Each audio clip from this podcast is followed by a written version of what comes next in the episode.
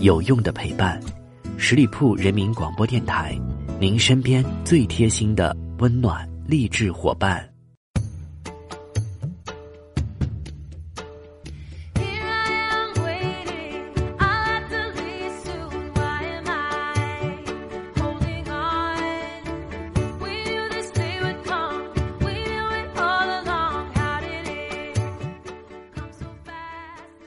Hello，各位亲爱的听众朋友们，欢迎你们继续在这个时间段里停留到十里铺人民广播电台的精彩节目。现在来到的是出发吧好奇心，我是晶晶。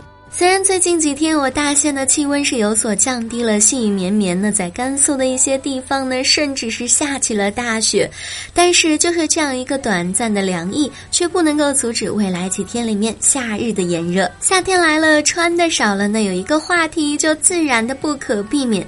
那就是要看你的身材到底经不经得住考验了。毕竟这是一个露肉的季节嘛。从古到今，胖瘦的标准一开始就被封建的君王垄断着，如今呢又被现代人的审美所劫持。但是爱美之心，人皆有之。人类对于自己的形体总是保持着高度的关注，特别是女人。为了保持良好的身材，古往今来，人们基本上是物尽其用，只要能够瘦、能够变美，可谓是赴汤蹈火，在所不辞。为此，更是做了很多疯狂的事。今天，就让我们一起来回顾一下人类这部活生生的减肥血泪史，到底有多么的催人泪下。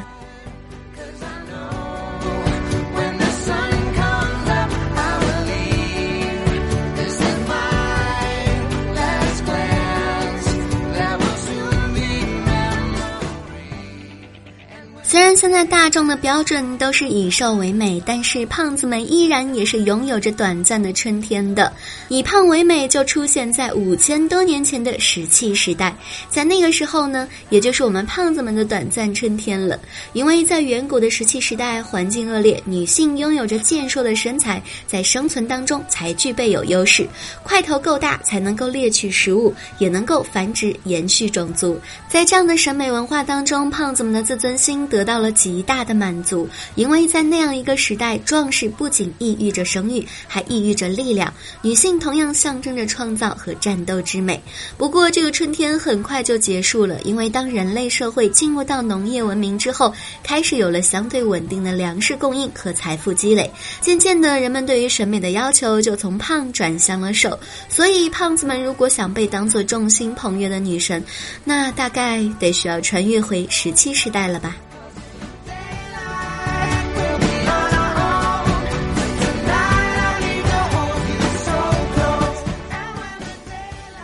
接下来，我们再来说说春秋时期的胖子。那个时候的胖子可以简单的概括成一句话，真的是极端节食，饿到腿软。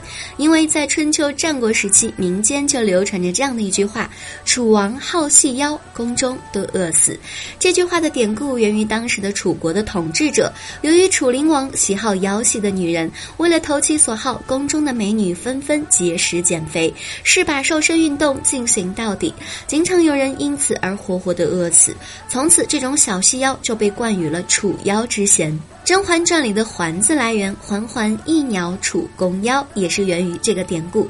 这场减肥运动不止波及到了女人们，男人也未能幸免，因为楚灵王不仅喜欢腰细的女人，还喜欢腰细的男人。讲到这里，在听节目的男人们会不会头皮一紧？腰细的大臣更能够得到楚灵王的偏爱和重用，而肥胖的男人则有被罢官甚至是处死的危险。这对于我们这样的胖子来说，真的是很不公平。可是，在当时的楚国，举国上下都是这样一个状况。在《战国策·楚策》当中记载到：“灵王好小腰，处事约时，逢而后能立，事而后能起，食之可欲，忍而不入。”这段文字的大概意思是，楚灵王喜欢细腰的人，于是世人们节制饮食，结果因此而饿得有气无力，以至于要靠扶持某件东西才能够立得住。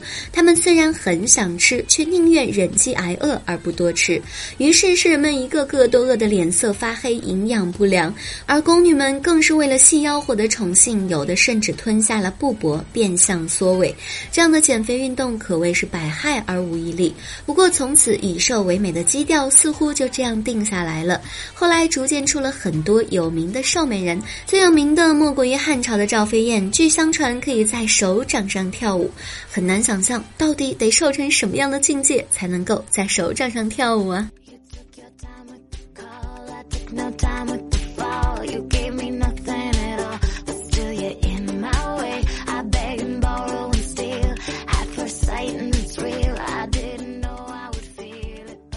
说到以瘦为美，有的人会反驳了，不对，那那个以胖为美的唐朝呢？杨贵妃相传也不瘦呀，可是她依然很美呀。然而在这里，我要很遗憾地告诉你们，唐代上层社会确实融合了游牧民族的血缘和审美，所以对于健硕的女性颇有好感。但是千万不要以为唐朝人都爱胖子。从唐代流传下来的名画，像《簪花仕女图》或者是《步辇图》当中的女性，都是非常苗。苗条的，甚至连杨贵妃本人都不是真正意义上的肥胖。历史学家经过多年的研究与梳理，发现，在史料当中。杨贵妃胖瘦适中，丰而不满，艳而不妖。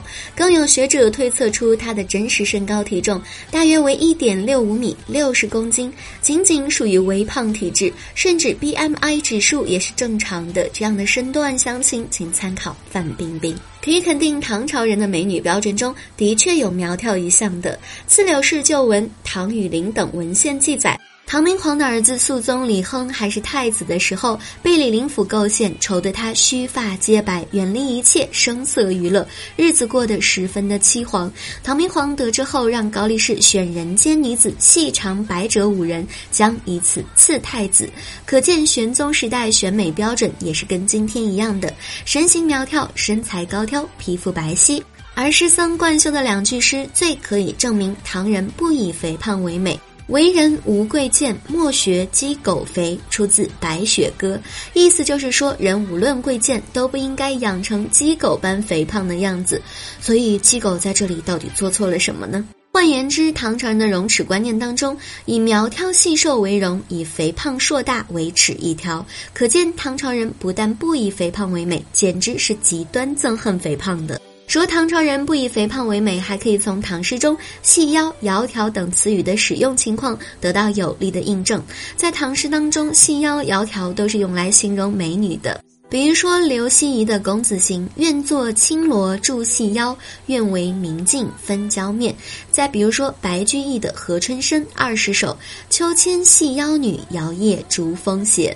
那么流传下来的唐朝以肥为美又是怎么一回事儿呢？请记住，唐朝的以肥为美不是肥硕，而是丰满，丰满。丰满，重要的事情说三遍。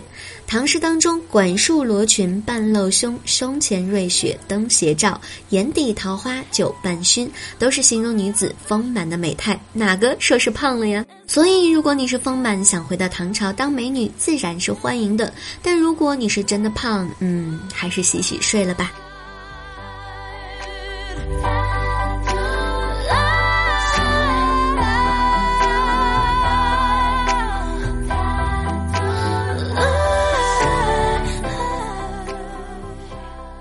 看到宋朝，在宋朝呢，简直就是公开歧视胖子的。所以说，宋朝应该算是胖子们的公敌了。特别是在南宋时期，众所周知，南宋王朝偏安江南，不思收复中原，更是江河日下，朝野上下始终笼罩在一种萎靡不振、哀怨缠绵的幽怨气氛当中。这种哀怨的气息，在宋词当中也有着充分的体现。宋词中的美女形象都是娇小瘦弱、杨柳细腰、慵懒无力。哀怨愁弦，这就是宋代文士欣赏的女性美态。女性的心灵和外貌都染上了时代病态的忧郁感。因此，在宋代，娇小瘦弱的女子通常被视作为美；身材高大的女子常常遭到讥讪。胖子在宋朝是要被歧视的，所以瘦身也就成为了宋朝女子的一大任务。为此，宋朝女子还创造了自己的独家瘦身秘方：将杏仁、花生、葵花籽、胡桃、南瓜籽弄碎，蘸着鸡肉或者是鱼一起吃，具有很好的减肥功效。现代医学证明，这些食物含有丰富的不饱和脂肪酸。古代的女子把它们做零食吃，可以说是非常机智的了。当然，如果你有钱的话，还有另外一种行之有效的方法，就是传说中只有王公贵族才可以用的，就是食用深海珊瑚藻。深海珊瑚藻现代统称为海底燕窝，在《本草纲目》记载为盐草，生长在无污染的珊瑚岛群红潮地带，受潮汐、阳光与海水的孕育，含有丰富的海中酵素、天然植物性胶质和多种维生素，以及钙、铁、镁、钾等矿物质。因为深海珊瑚藻不仅很难捕捞，且腥味还极重，要用冷水反复清洗，然后可以切断，加冰糖、红枣及水煮开，或者是洗净的珊瑚藻切断加佐料凉调。据说是可以美白肌肤，还可以通宿便，除了贵，似乎也没有其他的缺点了。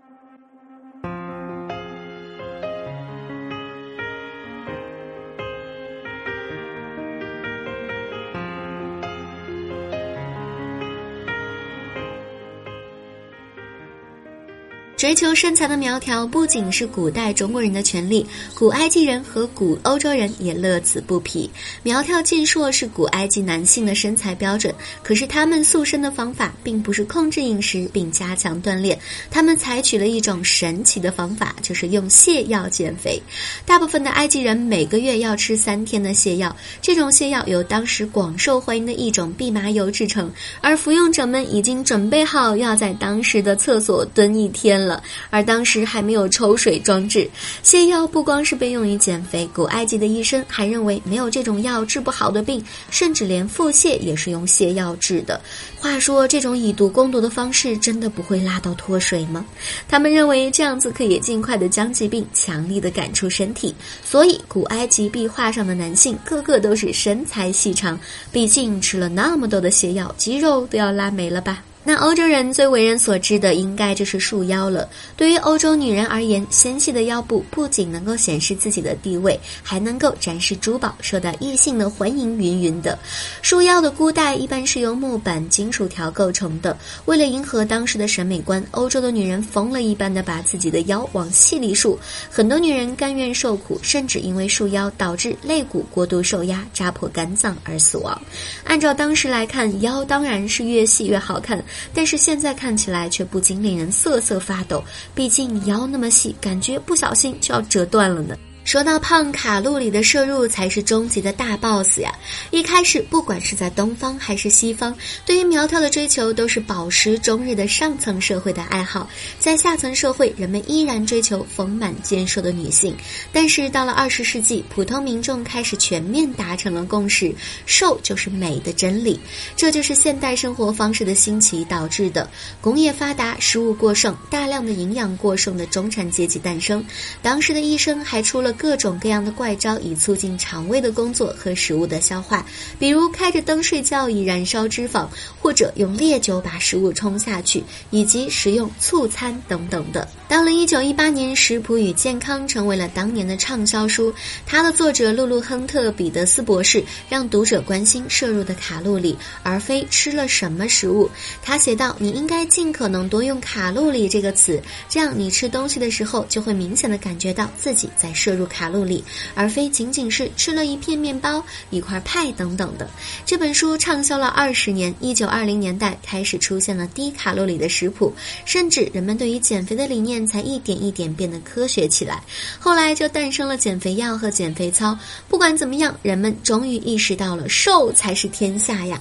直至今天，胖子们好像没有什么活路了，因为四月不减肥，五月徒伤悲。